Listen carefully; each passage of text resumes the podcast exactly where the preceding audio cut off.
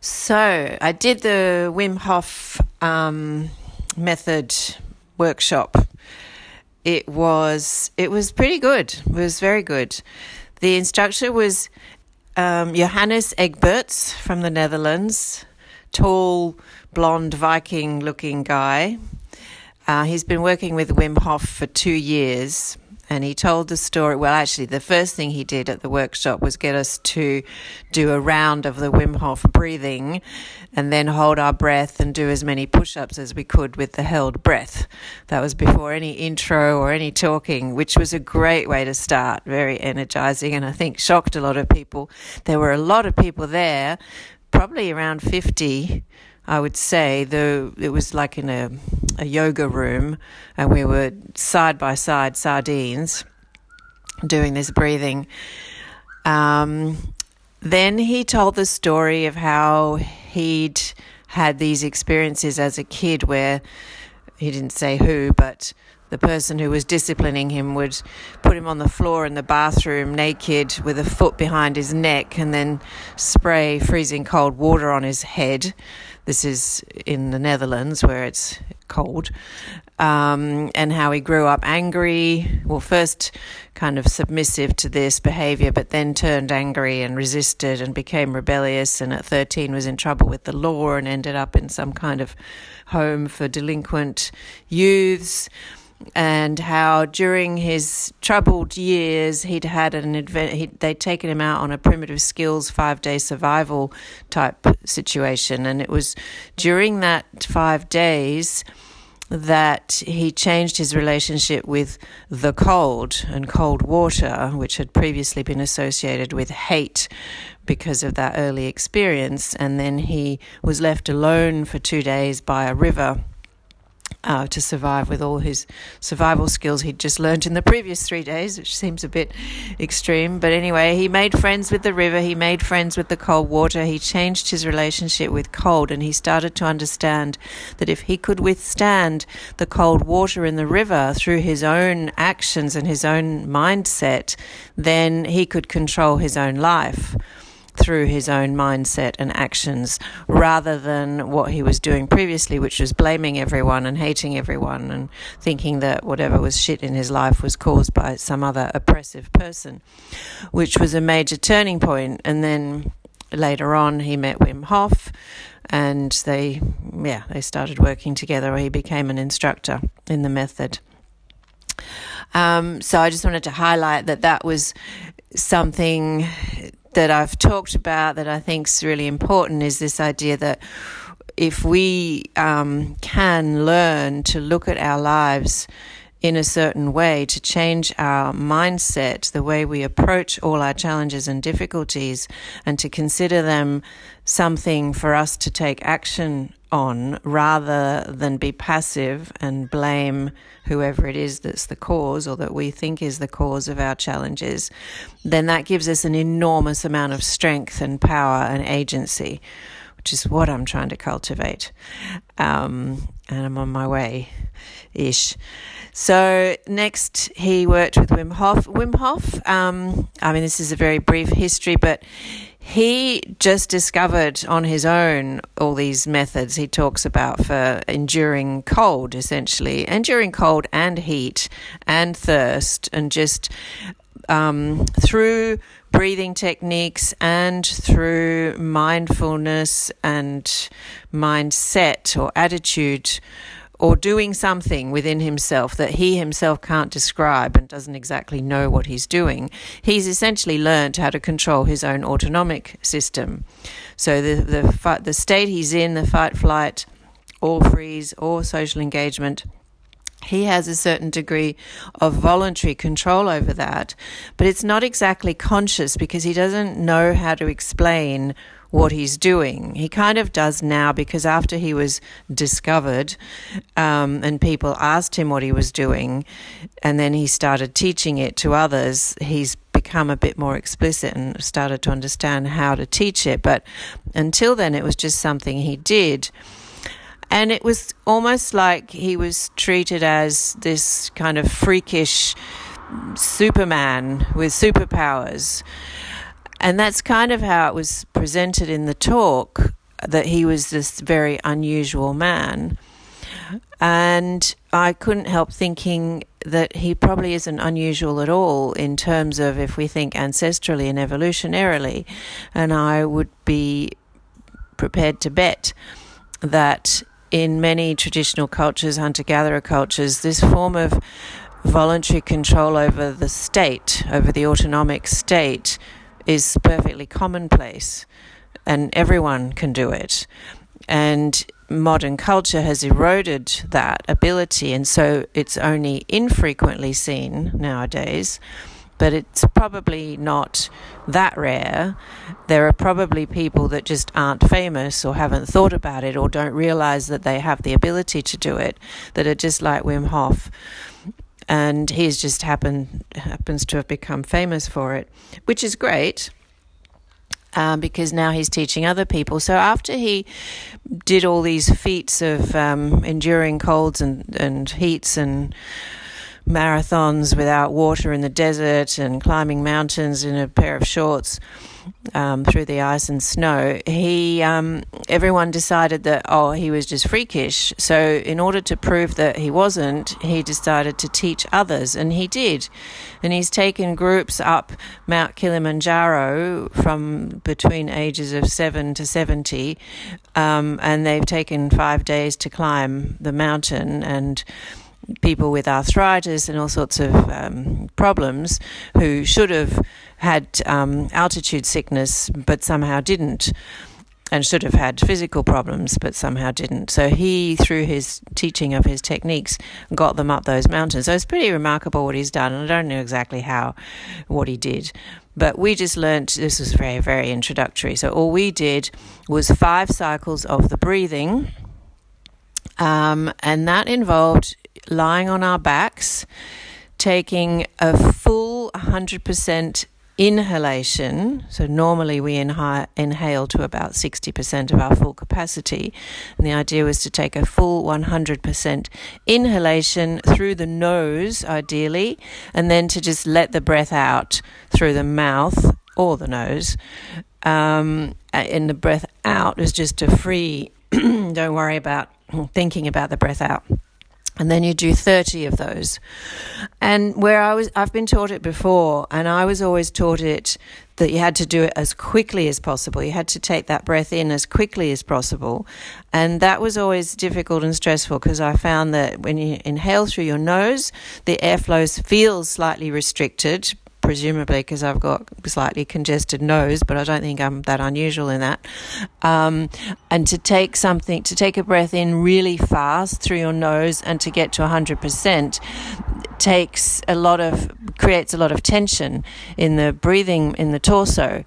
So I always found it pretty horrible. But he said, this guy said to just do it at your own pace. And then it meant it was actually perfectly easy. Well, it was kind of weird. I wouldn't say easy. It was one of those, it's a bit like when I'm doing a DNS, holding a position in DNS um, or doing a movement where it's actually quite hard and you feel like oh i don't know if i can do this oh i can't hang on much longer oh i don't know if i'm going to get through it um, but you, at the same time as that slight aversion to doing it, there's this slight attraction to doing it because it feels right.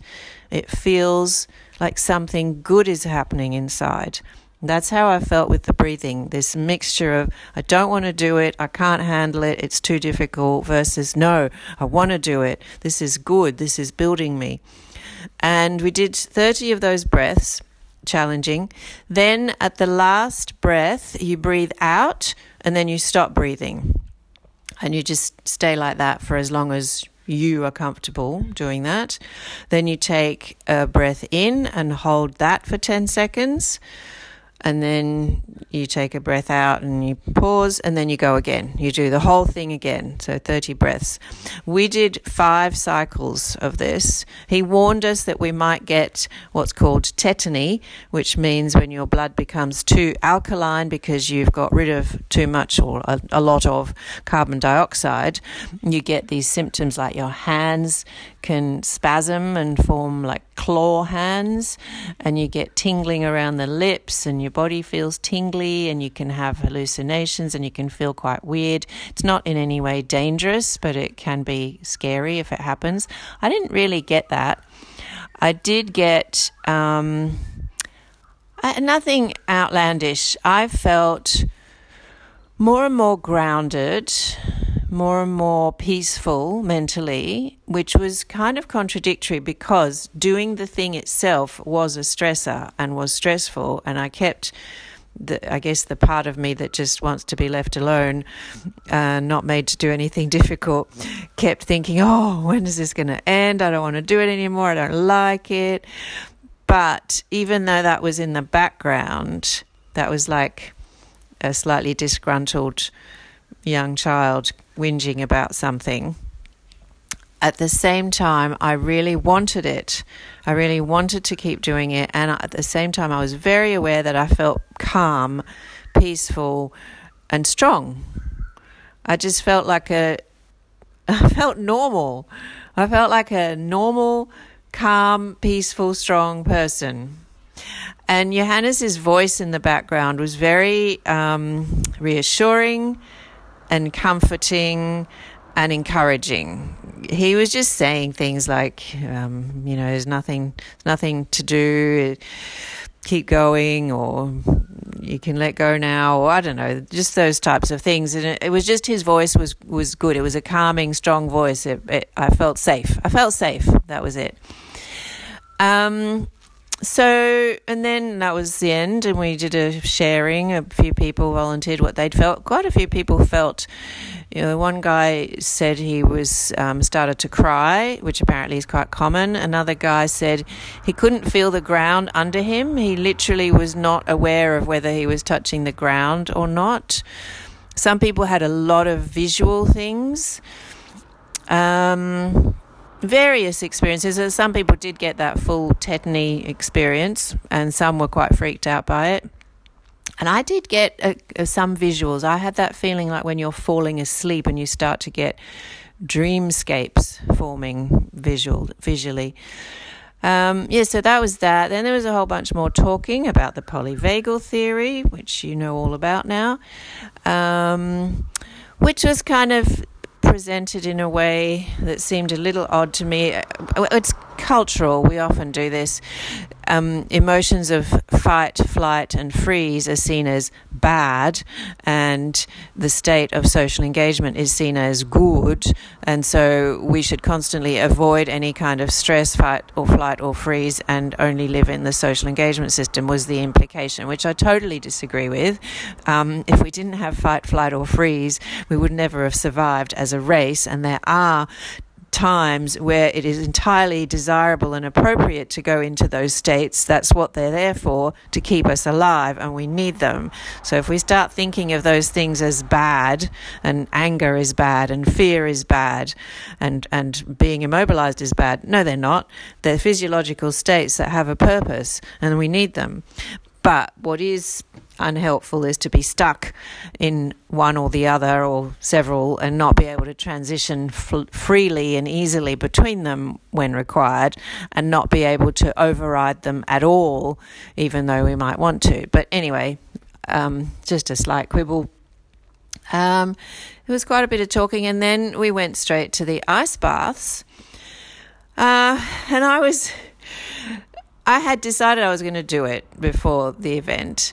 But and when he spent all that time talking after the breathing, I was, oh, there's too much talking. I don't know about this ice bath. And then I went out and saw that they were just these plastic buckets, really big, human sized buckets with bags of ice from the servo. And it all seemed a bit, oh, I don't know, fake and peculiar and a bit contrived. But um, I got myself into my swimmers anyway. And uh, when I went outside and the sun was shining, it all just looked inviting. So I immediately felt like I did want to do it. And I was glad he didn't give us too much of a preamble so people could start um, chickening out and being frightened and, and deciding not to do it. He just went, right, in you go. And so I'm, did I go in the first time? Yeah, I think I, no, I didn't go in the first one. Uh, I missed out because there was only about 10 or 12 of them, so we had to take it in turns. I went in the second one, and it was um, so you get in and you get in straight away. Uh, I accidentally left my forearms out because they were resting on my knees, and so from kind of lower shoulders upwards and forearms, I wasn't immersed.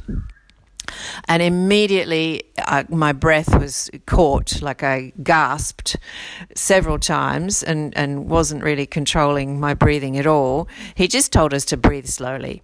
So after about the third gasp, I managed to get control of my out breath. He didn't tell us this, but I knew that the out breath was more important to control.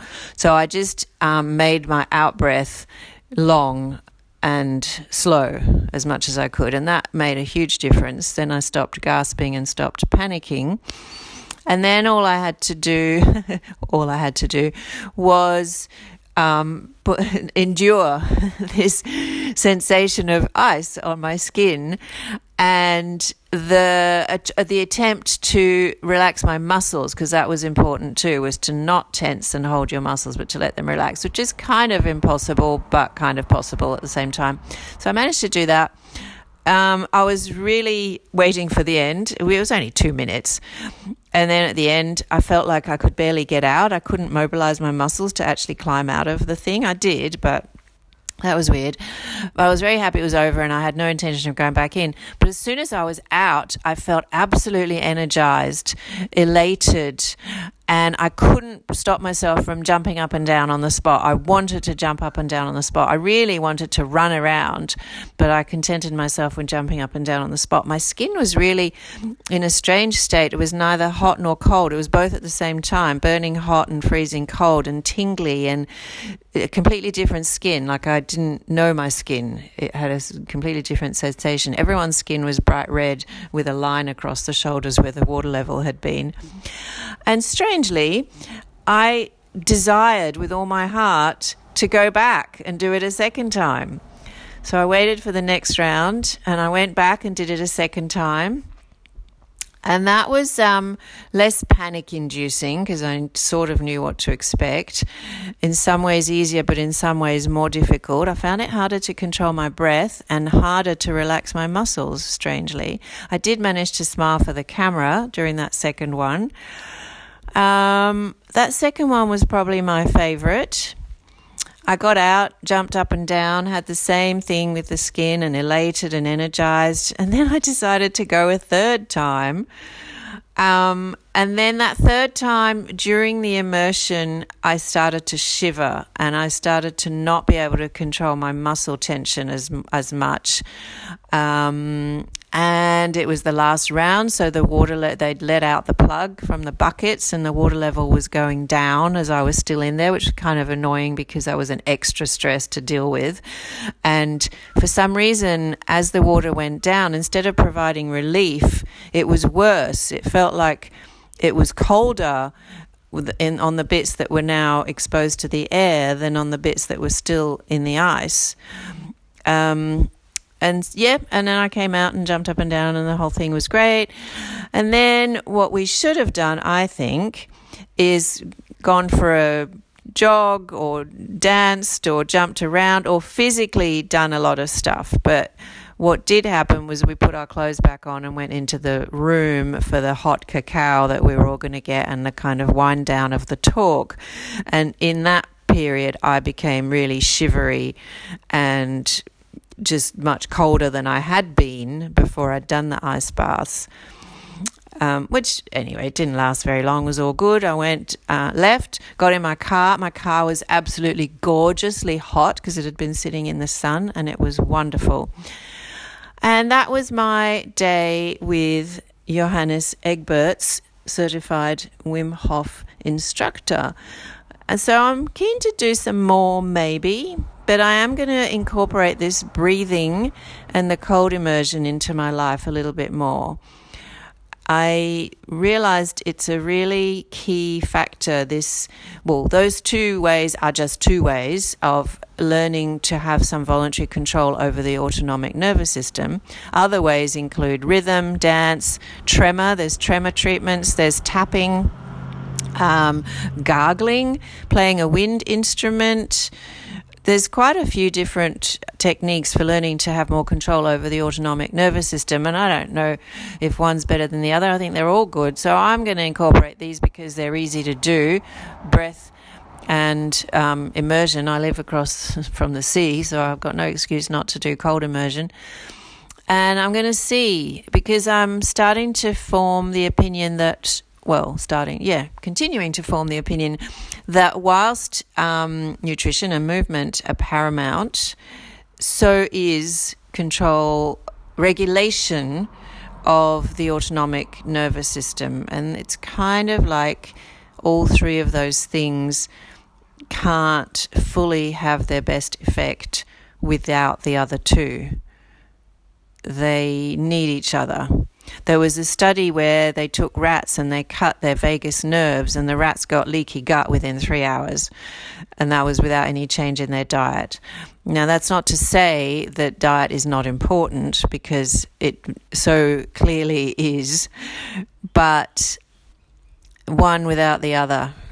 Um, yeah, I mean, I've always scoffed at people who do all these things like take spirulina and um, go on do lots of movement and do all these things that they that are great for them, but totally disregard the diet factor. Well, if I'm going to scoff at them, I'm going to have to scoff at myself if I obsess over the diet factor and the movement and I don't pay attention to my autonomic nervous system. So I am going to pay lots of attention to my autonomic nervous system. All right, thanks for listening.